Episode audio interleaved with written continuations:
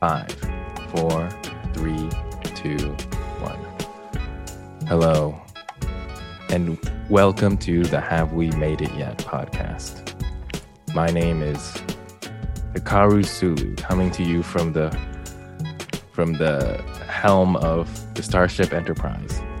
As you can see by my current getup and my new haircut, that is who I have become. Actually, that might be my Halloween costume now that I think about it. Because I realized when I got this new shirt, it looks kind of like it. But uh, okay, other than Nice that, shirt. yeah, it makes it makes sense. But in actuality, it's a little visual joke. My name is Josh Yang, and I'm the co-host of this podcast, the comedian portion. Welcome, and I am joined with my other co-host.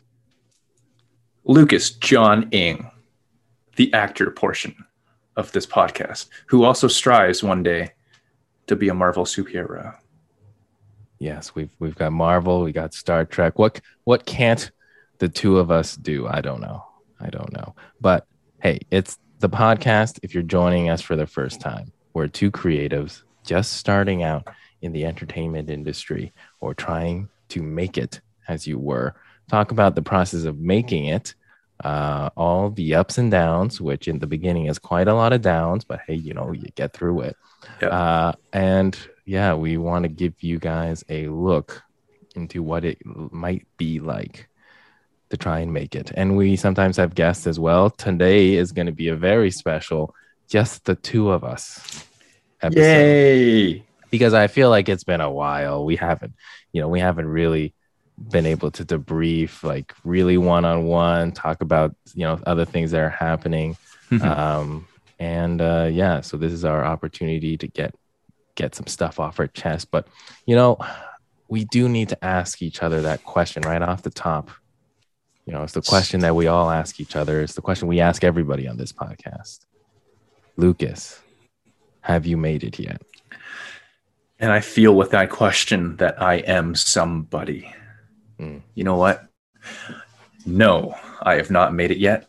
Um, but just some updates and realizations that I that I had in these past uh, two weeks. Oh, first off, though, uh, smash that subscribe button, and because your subscribes subscribe in action uh, really improves us. So please subscribe and also comment on our podcast on Apple Podcasts. Um, yes. Yeah, if you if you want to like heckle us in the comments, go right ahead. We're uh, suckers for attention at this point, so Yeah. any any comment is good comments. Um, we're not desperate at all. Uh, but yeah, but um, yeah, back to. Mhm. back I just have to make sure we get that call to action in right Yeah, away at the gotta- three 30 minute mark. Yeah, Um, no, I have not made it yet, but I uh, I had a chat with one of our former guests on this podcast, um, the incredible Michelle Arvizu, Mm, and uh, she really opened my eyes about just what it takes to not burn out in this craft.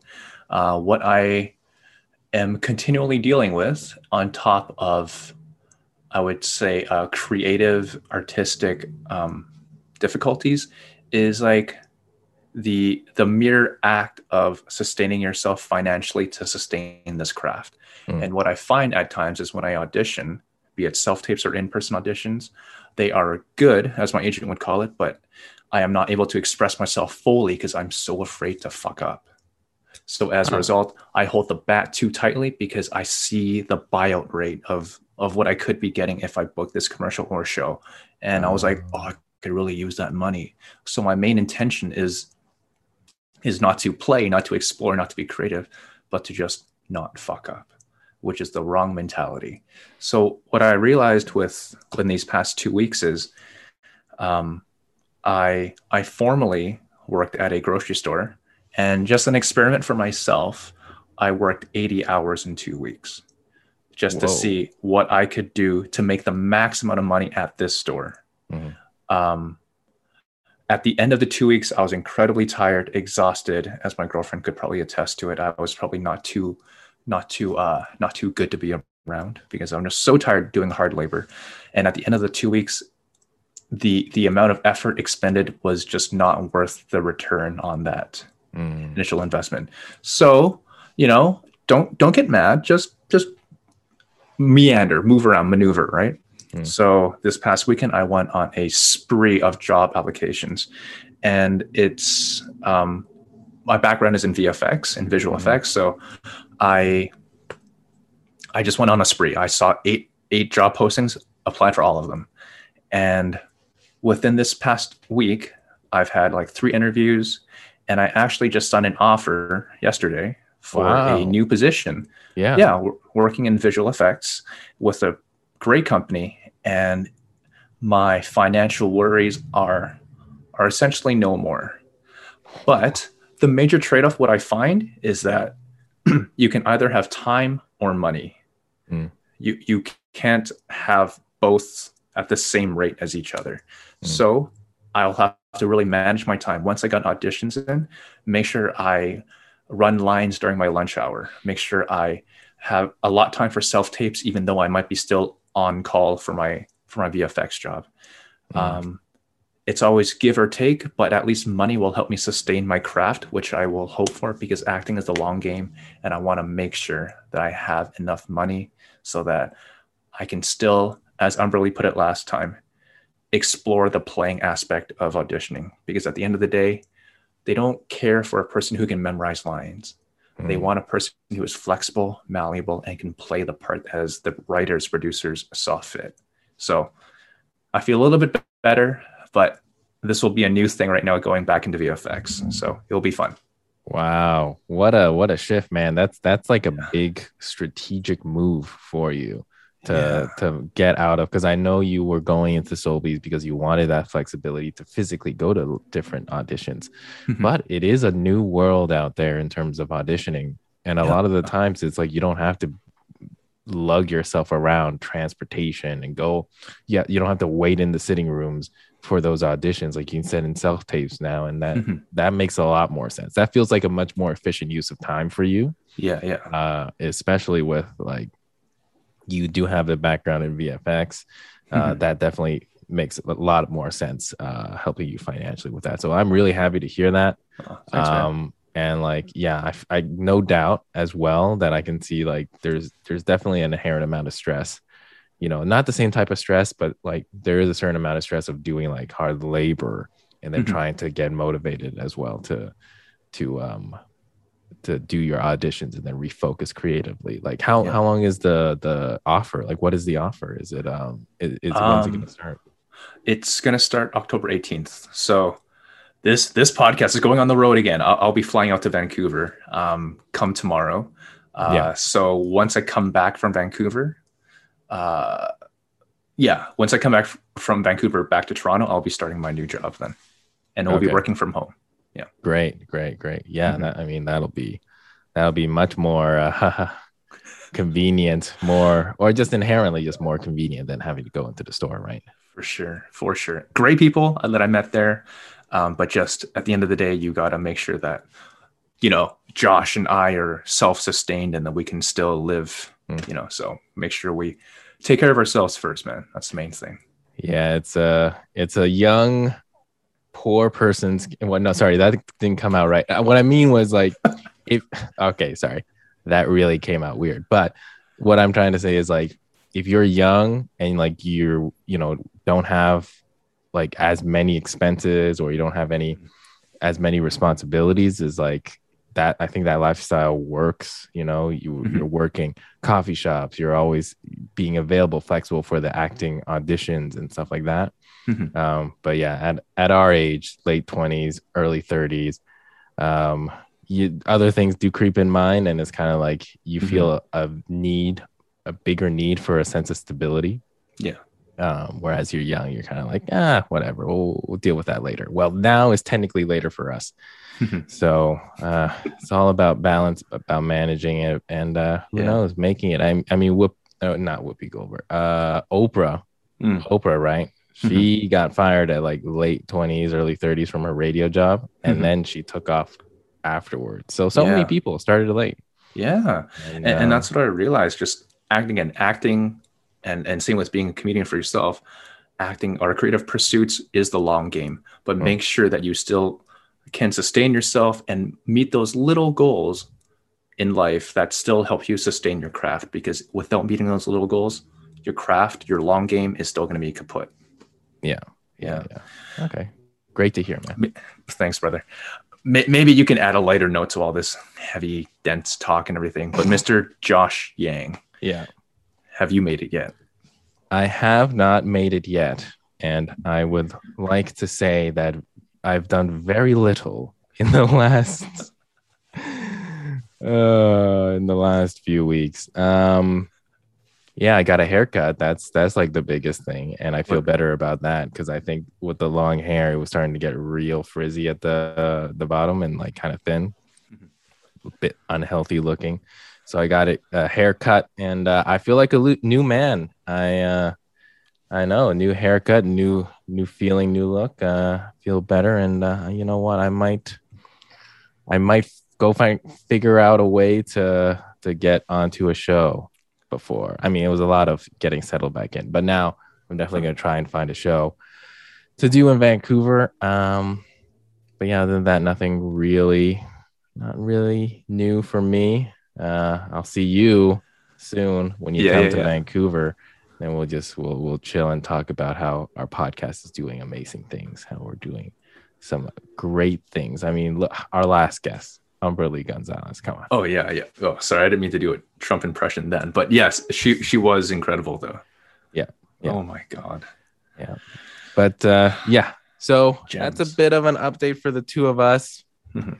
Uh, but today we do want to get into some shop talk, uh, especially some Asian shop talk, uh, because some news came out. Shang-Chi and the Ten Rings and the Legend of the Ten Rings uh, is close to breaking $200 million US domestic box office Wow. and uh, a total of overseas. I'm not too sure. I can't find the Boxofficemojo.com. yeah or yeah. So yeah. Anyways, it's doing great in the sense that it's the top biggest hit of the year, overtaking Black Widow. And you know what? Oh. What an accomplishment! What an accomplishment!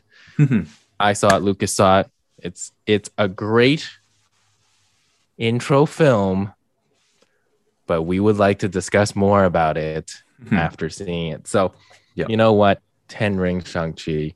Mhm. I think it's good. But Lucas, what are your initial thoughts? Oh, what? what a throw! What a throw! Okay. What a throw! I I, I wasn't sure how, Um, how to throw it, and I was just like, Okay. All right. We're, we're getting into this. We're, we're getting deep. you okay. what would you like to say, uh, say about it? Um, okay, so so first off, the context of, of where I saw it.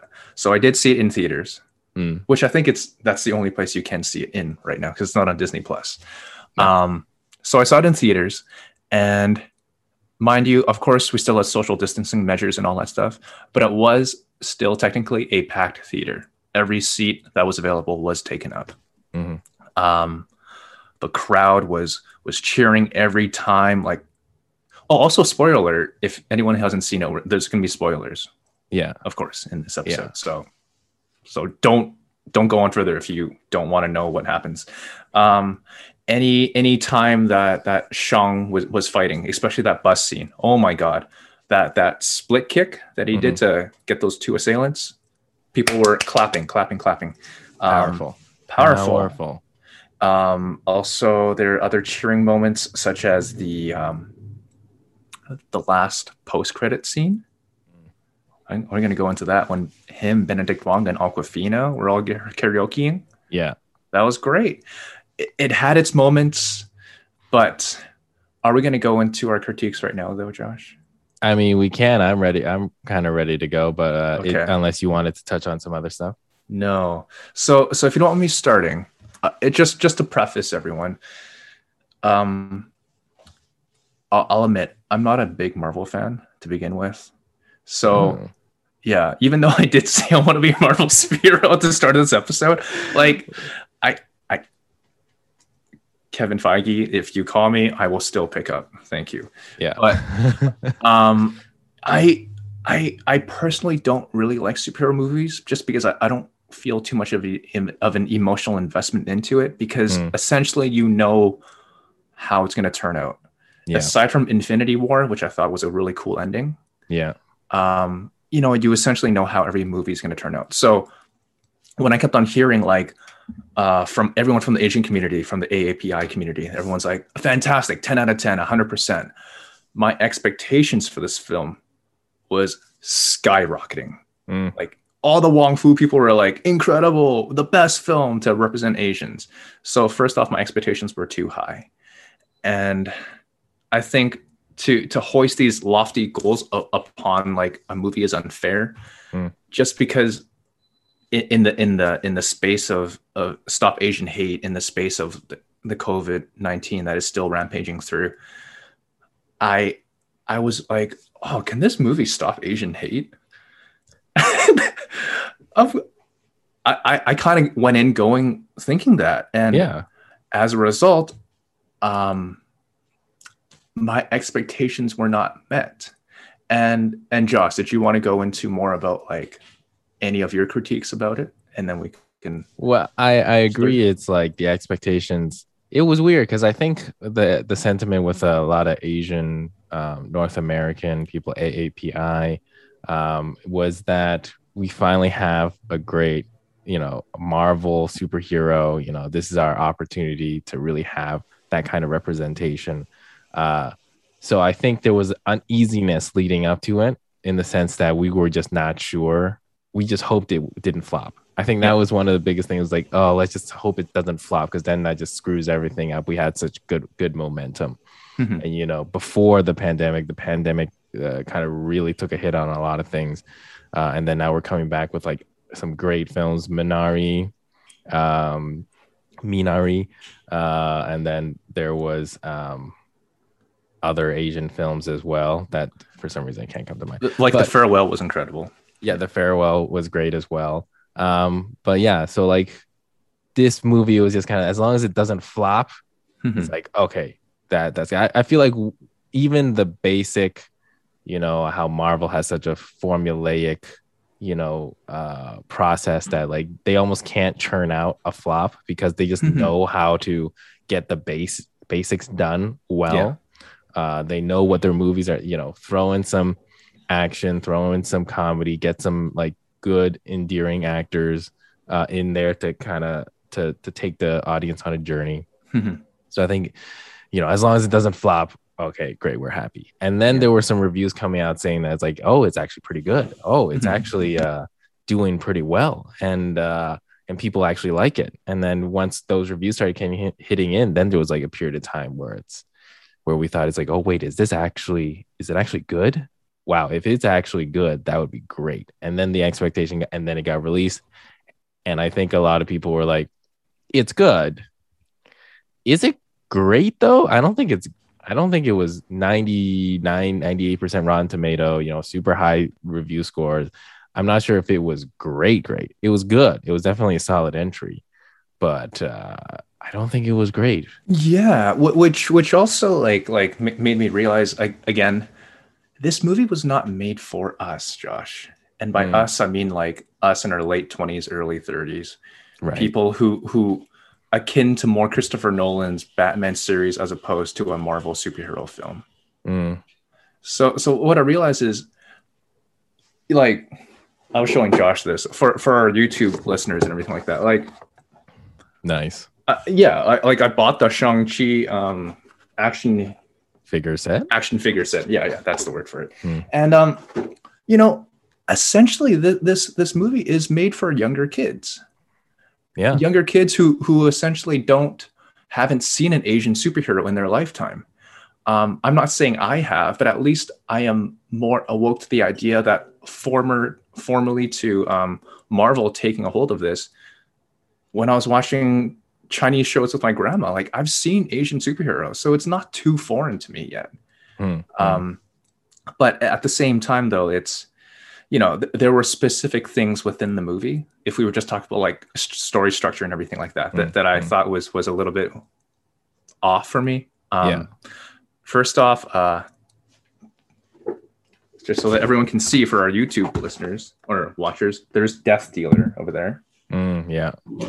Ugh, Death Dealer. I've got some gripes about that. Yeah, he was a great looking character, Ah. akin to the akin to the Chrome uh, Stormtrooper. Right, Right? right, Yeah, he was very eye catching, very, very Oh, yeah. dynamic visual look. I thought he was going to be more important than he was. I know, but he was just a soulless, pun intended, character who eventually got his soul sucked out. I mean, you, you, you kind of just. I thought there would have been a, a great, you know, final like pre-final boss battle between you know Shang Chi and and his former teacher, and that would like lead him to f- facing off his. Either way, there's just a whole bunch of s- structural things I have issues with narrative wise that I thought could have been done better, but you know, we're Mhm. we're picking and choosing just because it's like it's after the fact. We've seen the whole movie, and let's not let's not you know understate the importance of the film and the fact that just by it being out there and being such mm-hmm. a hit, and that so many people are going to watch it as a Marvel superhero film, and they're so open to seeing that represent. That's a win. That's a huge win. Like there's Absolutely. there's so many new people who like who may not have seen like a, a very prominent asian face like to be honest the last action films that i can think of that really had prominent asian faces were jackie chan films like oh, what okay, was yeah. Like he was the one that was like still you know in that action verse you know with it with his films and then like in the last decade he hasn't been doing too many films in uh in Mhm. hollywood and stuff but like in the 90s and the and the 2000s like Yeah, yeah. he had some great films that came out here that was action comedy and people were able to see uh see him really out there but Did you watch Snake Eyes? i did watch snake eyes H- h- how do you think Sh- Shang-Chi compared to that?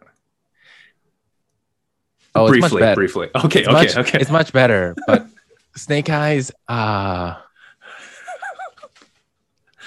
it was really bad. It was it was it was so bad.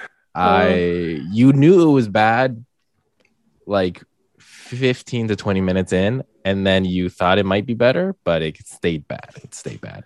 So yeah it's not not a good film uh it's almost like kind of like you know those were the two it's like whoa when the snake eyes trailer came out henry golding he's uh he's snake eyes like whoa that that looks actually so cool in the trailer Mhm. uh, and then when Shang-Chi came out, is oh, that looks so cool in the trailer. Yeah. Uh, and then I feel like they were kind of both compared in the sense that they're both action films coming out in the summer, Mhm. this summer period.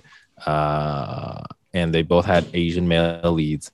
Mhm. Uh, but yeah, Snake Eyes was was really bad. It was it was terrible. Oh it was God. it was it was actually a film that I I don't remember watching too many bad films were in the theater I knew was bad, but it was like it was bad. Eesh. Okay, so it, it's kind of similar just because they came out at about well, I wouldn't say the same time, but like in the same quarter. So Yeah, it's good, yeah. good to know. Yeah. Yeah, but um, definitely Shang Chi was much better than than Snake Eyes. Mhm. Um, though you know, again, I do have some gripes with it, but overall, like I think what it is. But at the end of the day, once you watch it, you like you'll understand what I'm saying. But it wasn't like Shang Chi or Simu Liu's film. Like the the plot and Oh. the story that came out, it it really wasn't that his film. It was really Tony Leung's film Yes. Yes. right? It was Mhm. like he was the the opening going through the backstory about um Shang-Chi's father Mhm. and you know or the the Mandarin which was super old, you know, racist term Yep. terminology and they kind of make fun of it a little bit in, in a few Mhm. lines. Um wow, what was his name again? It's like Wen. Wu. Wenwu. Yeah, Wenwu. Mhm. And it was like, yeah, the opening, the opening parts of the scene of the movie, I think were probably some of the best, were the best parts of the film.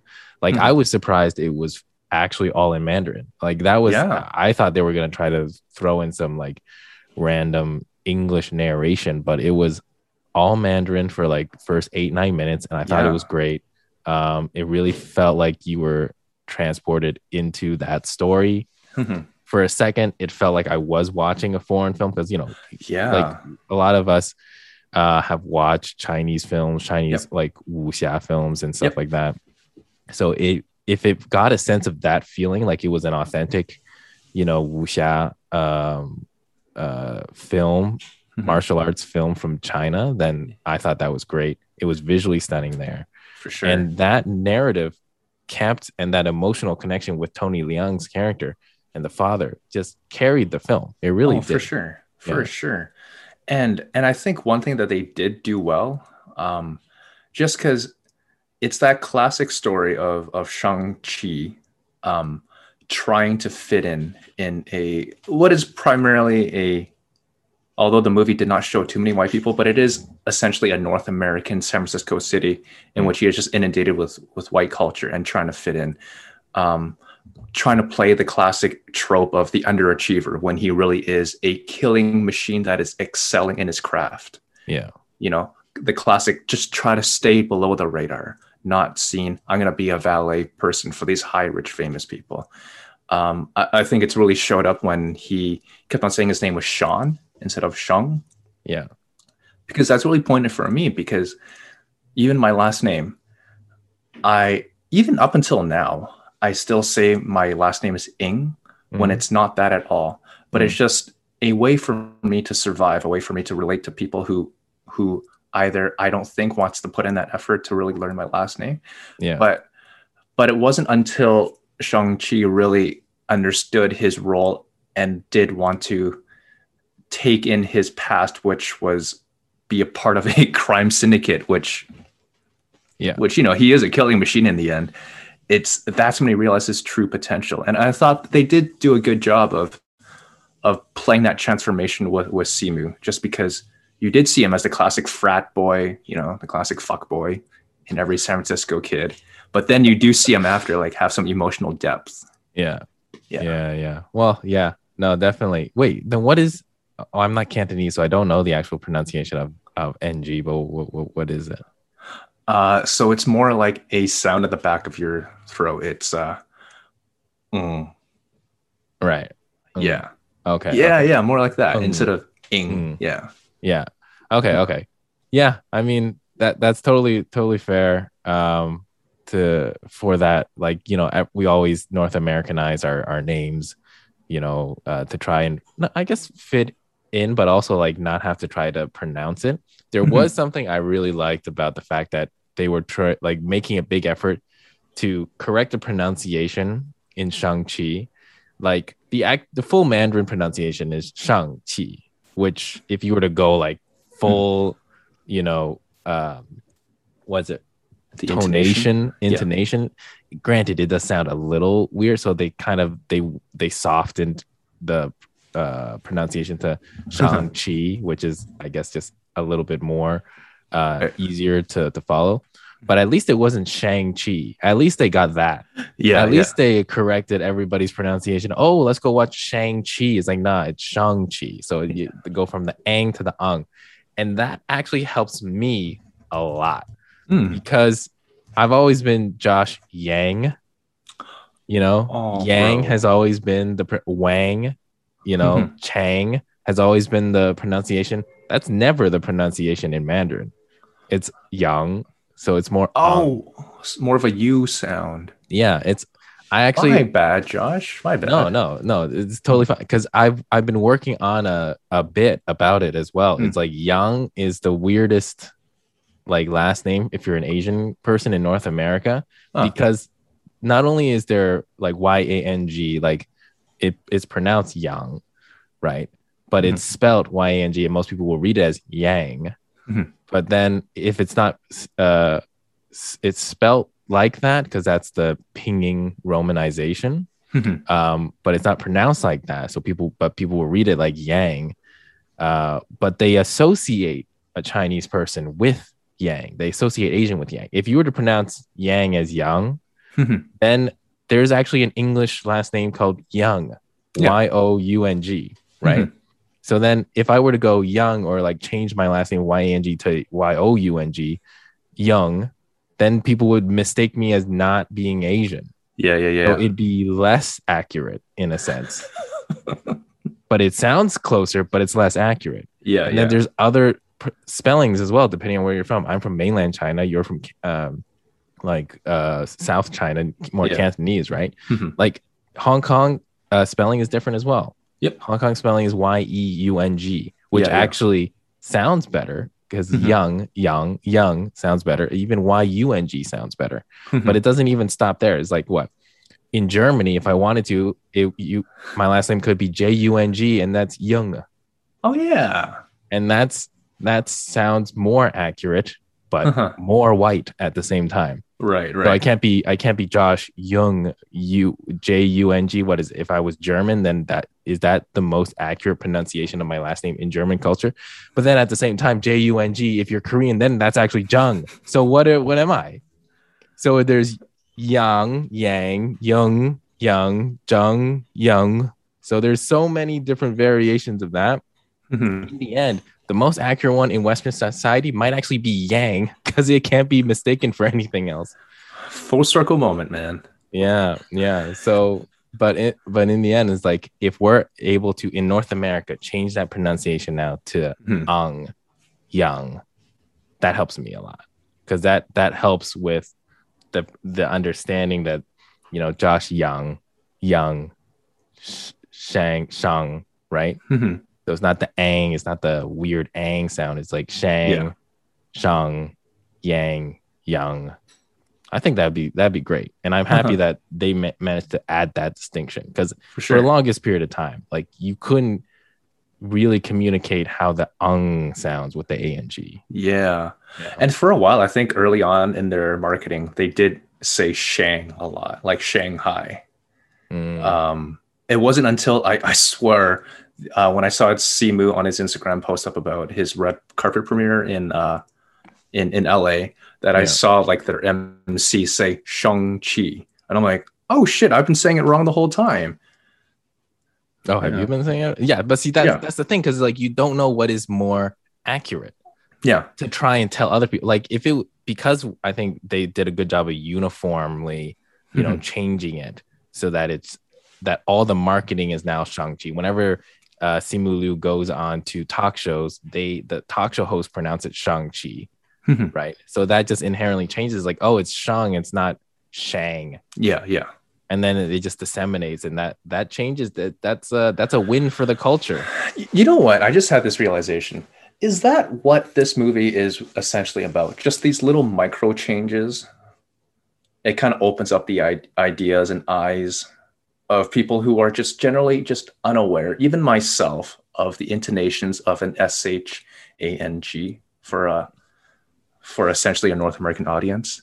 Like we can go into like what they went wrong with their storytelling. The third act I thought was really rushed. Like I don't need to see all that CGI. Yeah, you could you kind of tell it was like a, a pandemic COVID like thing where they really had to try and figure something out. And like Yeah. to their credit, they managed to at least keep it kind of they finished off that story, but yeah, it did feel Yeah. a bit rushed. I agree. But essentially, this is an origin story, and I, I hate to always um, just say, just like compliment capitalism as a way of of showing that anything's a success, you know. But we, we live in a capitalist society, and art within a capitalist society uh, is only valuable if it makes a return, which Yep. is which is not a good ideal to live by art with. But it did make 200 million domestically. And Mhm. as a result, people are now saying Shang properly. Yeah. And again, it, it is an origin story, which means, of course, they're going to go on further with the story. So I think it's a win, you know, oh, after absolutely. talking. Yeah. I agree. I agree. Absolutely. I think it's a win. And the Shou Shang thing, that's that was something I don't think like I was hoping for for a change when they Mhm. put in like, whoa, Shang-Chi is Shang-Chi is gonna be our, our next thing. It's like that wasn't what I was hoping for. I was just hoping for a decent film. yeah. Um, but yeah, like it's a again, it's an origin film, and it feels more like it was an origin film for the rings as opposed to for, Good point, for yes. actual Shang-Chi Mhm. and like Simu Liu. And like I think I, I disseminated with my sister a lot afterwards. Mhm. And I think what we realized was like we could connect as a, as a viewer to Tony Leung's character more because we saw the Tony Leung character arc Yeah. uh, being portrayed by him Mhm. right?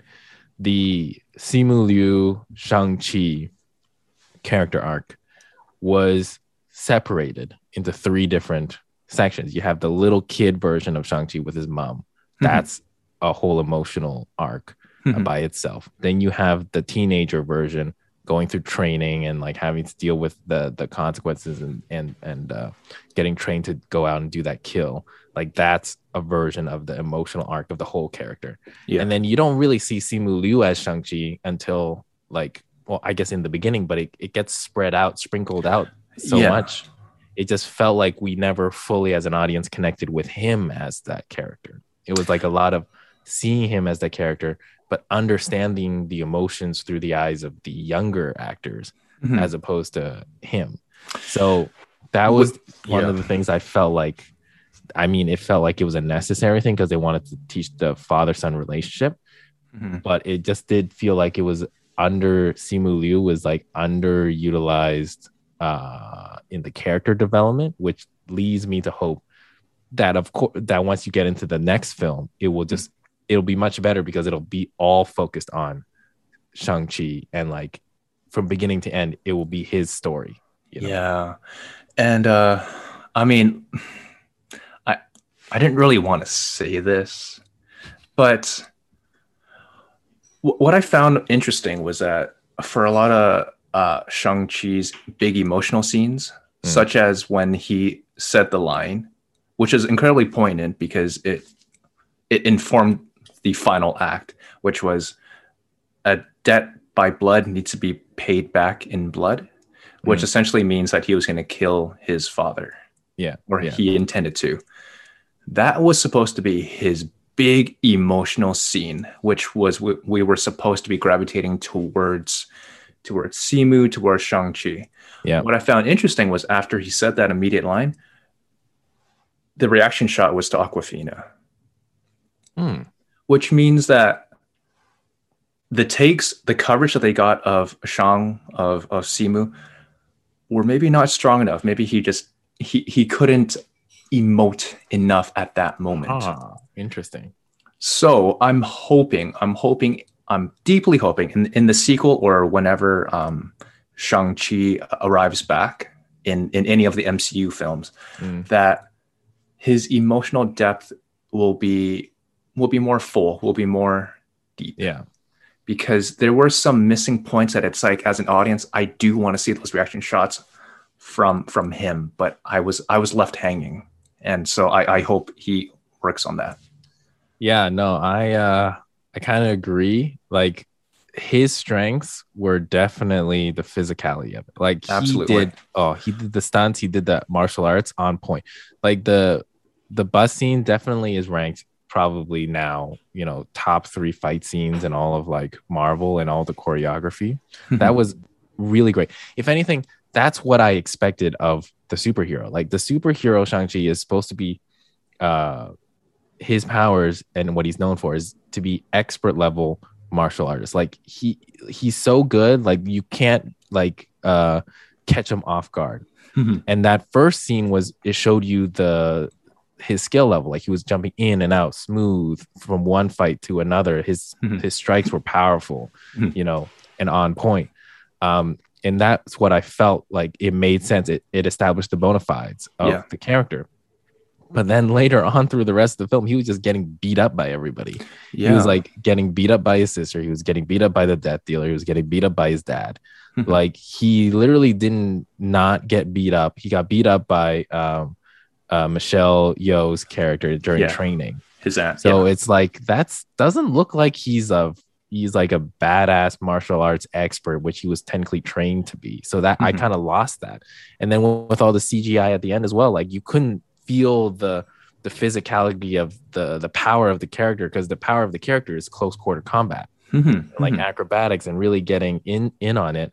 And like, sure, the the skyscraper scene was was like Mhm. a great scene like visually but Mhm. like also a lot of cgi you couldn't feel uh it was more noticeable sorry like because the bus scene also had a lot of cgi but it was less noticeable it felt more grounded the, the scene on the side of the skyscraper with everybody's like you can tell that's a person who's falling like onto a mat because there's a cgi death or whatever Mhm. so it didn't feel like like it, i felt like th- those action scenes if they could have recreated the bus scene multiple times mo- more close quarter like like action scenes like that like that made me believe in the character's abilities Mhm. but towards the end, it's like once you build all that emotional thing with the father and son, the thing about that scene that kind of threw me off was like, did he need to kill his dad? Like, I know. is that right? is that the jump you make from Yeah. like your dad is being influenced by a dark you know entity and he like he's being Yeah. misled and he's Mhm. doing this even though for grief purposes like his like tony leung's character's motivations were cl- the clearest of like of all the other characters in the film like you Yeah. understood why he was doing what he was doing Mhm. but you also understood that he was clearly not malicious in his actions like he was being misled so in the point from like my dad's being misled by this dark entity to i've got no other choice than to kill him like you could almost solve like the the issues with like you could kind of save your dad by like somehow Mhm. talking through it or like revealing or like showing yeah. somehow in other another way just to convince him to not do it like that's all it takes is to get the disillusionment you don't have to Yeah. fucking kill him No, it's so funny because I saw a tweet that would really, really relate to what you're saying. It's uh, the tweet was, "This movie is so authentically Asian to the point where they were willing to fight to the death instead of going to family counseling." yeah that's perfect that is Yeah. so true Like, That's- uh, so in essence that was very accurate that was super right on the dot yeah, exactly. So Asian, we're willing to fight to the death and kill my own dad instead of talking things out. admitting we were wrong yeah. oh my god Uh man. Josh, like overall though, overall, are you excited to see Shang-Chi in the MCU? Oh, absolutely. I think I think just the mere fact that he's there, you know, like blah blah blah seat at the table, but like you know, you want him to be there, you want him to be like an actual pivotal, you know, character Mhm. and like be like a contributing factor. But at the same time, it's like does he really need to be like a super cosmic being? Not really. Yeah. Like you have other superheroes in the MCU that, you know, maybe power wise, not as not as powerful like Hawkeye or Black Widow, you know, Mhm. but like Shang-Chi, I think he there is an element, a stylistic element of his abilities Mhm. that you can showcase that you can separate from. And then the 10 rings. I mean, I I like how what they did because in the comic books it was actually rings uh on the on the Yeah. hand as Mhm. opposed to like, you know, martial arts rings. Yep. Um so I like that change because that that's a much more clear visual distinction. Um I think a lot of discussion was Marvel didn't want that to be confusing with the Infinity Gauntlet. So Yeah. that's a smart choice to change that up. Um, so like with the rings, he's more powerful. He's able to like do more things, and like they're obviously going to have some kind of uh, cosmic, you know, uh, mystery around what the rings are actually for. So it does feel like it's more integral. He's going to be more integral. The character that I ha- think has nothing to do with anything is Katie. I think she's Oh, absolutely unnecessary for anything. Like Mhm. she was, she could have easily, yeah, Katie, there she is. Awkwafina, great. I also feel like was underutilized because they were trying to really. It honestly felt like they really wanted Awkwafina in the film, so they wrote her into the character of Katie. Was And, she like- in the original comics? I don't think so. Like, okay. I don't, I don't think there was ever any talk that like Katie was a pivotal, you know, character or whatever. Yeah. I mean, even in this, it's like she, I think she was oddly utilized in a sense. It's like Shang-Chi has to go find his sister to save save her from like this international criminal syndicate, super dangerous. Uh, You Mhm. know, she he only trusts her, and yet he brings along his his uh, friend from childhood on this international dangerous Mhm. mission and she only gets in the way like like he could have been much more stealth much more like in and out Yeah. and instead he has to fight to try and protect her he almost lost her you know But she is a chauffeur or a valet driver, and that's why she drove that BMW M3, Warhammer's eh, BMW M3 through the forest to go into Ta Lo. Yeah. That's her greatest contribution to the story. that was her greatest contribution and like oh, oh, oh, yeah, the arrow. the arrow, the beast. Yeah she killed the beast but that also feel felt unearned like where did where did she suddenly become a an expert in in arrows and stuff the bearded guy taught her. No, the bearded guy said he was she was shit. Wow, how do Asian parents always tell you you're good they don't. or tell you that you're shit? I'm kidding. I'm kidding. yeah, yeah. But like I think I think they just really wanted Awkwafina in there for her like star power because like Yeah. she's super. She's so charismatic, so so charming a character um as an as an actress, but like underutilized. I thought like the motivation for trying to figure out keep her in like didn't make Mhm. much sense to me. Yeah. Like I thought a better utilization would be like, you know, establish their friendship, uh, have that bus scene, but that, then at the end of the bus scene, fucking kidnap her, kidnap Katie, take her to, you know, uh, Asia or whatever. Let Mhm. Shang-Chi know that he's been she's been kidnapped. And that's motivation for him to go and save her. Like what Oh, so you Like- didn't need her at that Macau uh, fighting ring thing? You don't No. want her. What he didn't need her at all. Like she was, she had no reason for there other than it's like, if you think you're gonna go on this dangerous mission without me, uh, forget it. Like he could totally just give her the slip. It would just be, it would be so much more efficient for him. But it's like, why did she need to be there? Like it made more. It w- in my mind, it makes more sense for her to be kidnapped as motivational, uh, motivation for Mm. Shang Chi to find his sister instead of being easily tricked by a postcard. Like what you know and then Yeah. and then like the fight scene between him and his sister what a great moment for them to be ambushed by the the 10 rings organization and have him and his sister go on this crazy martial arts fighting uh you know action sequence where they both show off their their martial arts skills and then they connect through it by supporting each other and saving each other Mhm. and then they go on this mission to go and save Katie. And then I just think it would be hilarious to have Awkwafina and Tony Leung have like back and forth, you know, conversations oh, as Oh, like yeah. captor and captee. Like it would be hilarious. And and she'd be like, What are you talking about? There'd be just some funny back and forth because it would be like out of like fish out of water type of scenes. Yeah, yeah, yeah. And like that motivates Shang-Chi and his sister to infiltrate the the secret lair instead of just being helicoptered in like like you know kids or Mhm. whatever like come on you had a whole secret lair you, you couldn't try to infiltrate it and like fight off a bunch of bad guys and stuff like that and it's like it was just going from one thing to the other like it was it was just like okay i guess we're doing this i guess we're doing this it's like there's no real reason the Josh Young cut of Yeah. Shang Chi. Um, I'm I, I I'm gonna end off at least my take with Mm. this quote, if I may. Um, in researching this up in researching for this episode of the podcast, I was I, I was trying to justify like why I felt the way I felt about uh, about the movie itself because mm-hmm. essentially it's a movie like it's a it's it's from one of the biggest conglomerates in the world. It's Yeah. not going to be a game changer because it has to be palatable for so many taste buds. So mm-hmm. th- this is this is what I got from a Vox article. I, I can I can link to the writer when we put this up, but but the quote was this: I, the writer, like Simu Liu, would love if we could change the world and smash ceilings and persevere against the nasty stuff, racism, prejudice, hopelessness. That keeps us pinned down. If only it were as simple as buying a movie ticket. Hmm.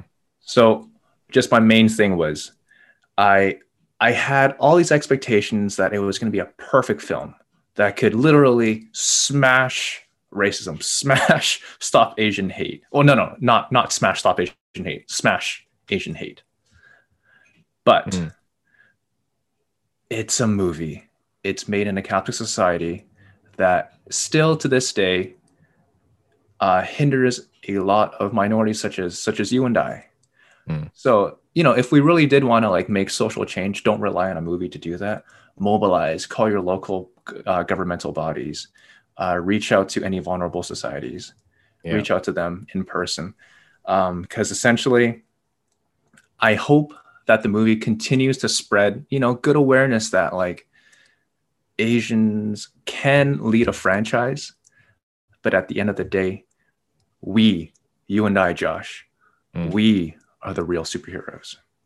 Whoa, what a what a wow what a what a message what a message to to come back to I didn't realize I didn't realize we were the superheroes, but I like it. Uh, I agree um, that like you know it is just a film. It's not going to solve everything. It is ends up being like if it can inspire some people to like want to be more involved um, with like putting out Asian representation or working towards putting out more Asian content, um, just to change the narrative, just to establish as you know we're multifaceted, we're not uh, a conglomeration of you know stereotypes and Mhm. and ideas, but like we do have varying um, wants and and needs and desires, and like some of it is to like want to feel more recognized in society. Others part of it is to feel like you want to stand out more in society Yeah. um, and both I think it can exist. I think the yeah, just the mere presence of this film and the and the potential opportunities the films can offer um, is only going to help people like us get more opportunities. You know, Mhm. Asian actors, more roles out there, more opportunities for them.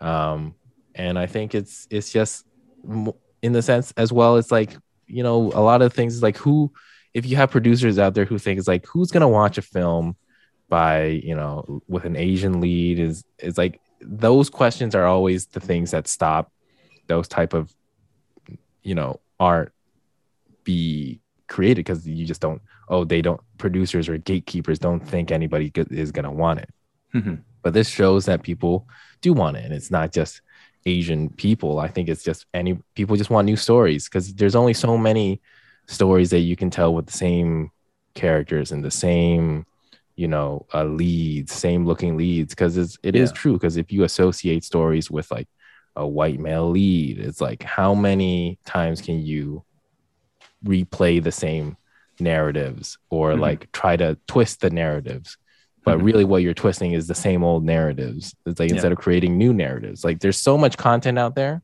Mhm. like people just want to see something different something Yeah. fresh i mean even now squid game it's, it's like the biggest you know series on netflix it's only been out two weeks it's already gonna break their previous records for Yeah. for shows. It's a Korean series about like a bunch of poor people trying to fight or like play in this competition held by some megalo megalomaniac Yeah. like rich person Mhm. um to to win money and it's like it's all in Korean there's subtitles there but it's the Mhm. biggest show because it's good because it's Yeah. different because it's fresh it's new it's not the same narrative Mhm. and like the more people see that the more opportunities there are the more ways that like you won't have to um feel limited yeah. in what you want to do because of who you are what you look like Just briefly on that point before we cap this off. wh- What is with I only have a small sample size and it's and it's Parasite and now Squid Game. Mm. But like I, I get the sense that like at least those two shows made from Korean producers, directors, and creatives, like does Korea really have like an anti-capitalistic mode to them? Because yeah it, it kind of seems kind of cool. It's like saying a big fuck you to the system because essentially Squid Game is like, are you willing to literally kill and die for money? Yeah. Like that's the extreme form of capitalism. So I, I find that to be a really cool and, and Parasite is a lot more in depth and everything like that. But yeah I mean, capitalism, yeah. I, I feel like it's the reason that they're so captivating is that like the underlying stories are universal in terms of class and theme and family Mhm. and like your own desires um and the things that motivate you so i think those are universal but because you know the sensibility is different it's just a different perspective like you're not going to be influenced like by other th- class products in hollywood like if you're grown if you grow up watching you Mhm. know um poor people trying to overcome you know things in america yeah. unless you have like your own other personal experience to draw upon like how how many more original takes of that are there without like without feeling like it's very similar as opposed to like seeing the same story or experience but from completely different culture completely different perspective but then picking out and understanding like you still connect with the motivations because we're all human at the end of the day Mhm. like I think there really is just a stronger desire now to see different things. Yeah. Just like even though Hollywood like keeps regurgitating, you know, sequels and remakes and redos and stuff, it's like Mhm. some some of the biggest things are the ones that you know are completely fresh and completely new. Yeah. And it's it's just like maybe now you just need to take more opportunities. I mean, streaming services with the streaming wars, they're just buying everything. Yeah. So it seems like they're willing to take more chances on more content. And with Yeah. Squid Game or like Money Heist in Spain, right? Mhm. Money Heist, huge, hugely popular international series for Netflix. Mhm. But it's, you know, it's not catered. It wasn't produced in America, yeah. right? And yet it's still it's gone on five, six series. It's hugely popular. It's one of their best uh, Mhm. IPs Yeah. right it's just like Mhm. once you put the, um you know what is it once you're willing to take that risk and get that Mhm. reward you know I, I think it's there's so many opportunities For sure. On that note, Josh, keep on creating art, man. Keep on doing it. Whether it makes money or no money, keep on making art. yeah that's what that's what we should be promoting you know if it makes money or if it doesn't make money just keep putting it out there and who knows Yeah. it might make money later on Yeah. If it does, it does. If it doesn't, It- you still made it, and that's what fucking counts. yeah you need to get that inherent you know value out of it Yeah. I hate to toot my own horn about this, but again, just back to the original point that I had.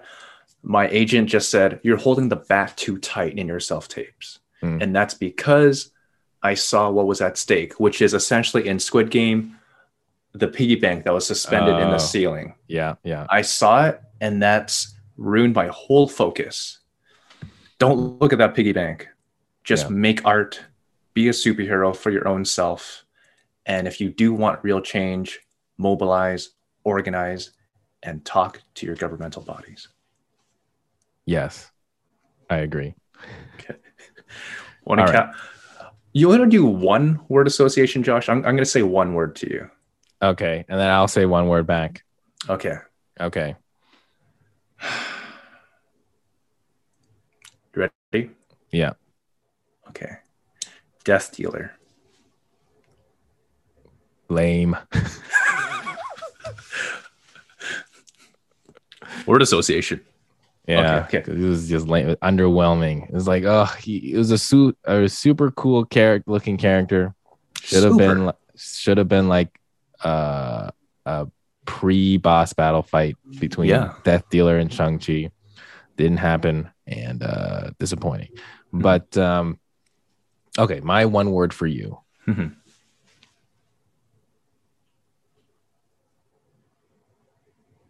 Fart. Oh, uh-oh. No, no, Okay. no. Sorry, I was trying to come up with a ran- as as random a word as I can. Uh, Monopoly. mustache. Oh, okay. Monopoly mustache. Monopoly man has a mustache. But is that did that come out of our brief talk about capitalism? Maybe I don't know. I was just trying. Ah, To, it could have been. It could have been. Everything is uh. Everything is connected. Everything's connected. is. Josh, we said we were going to go for 30 to 45 minutes. It's been 59 minutes now.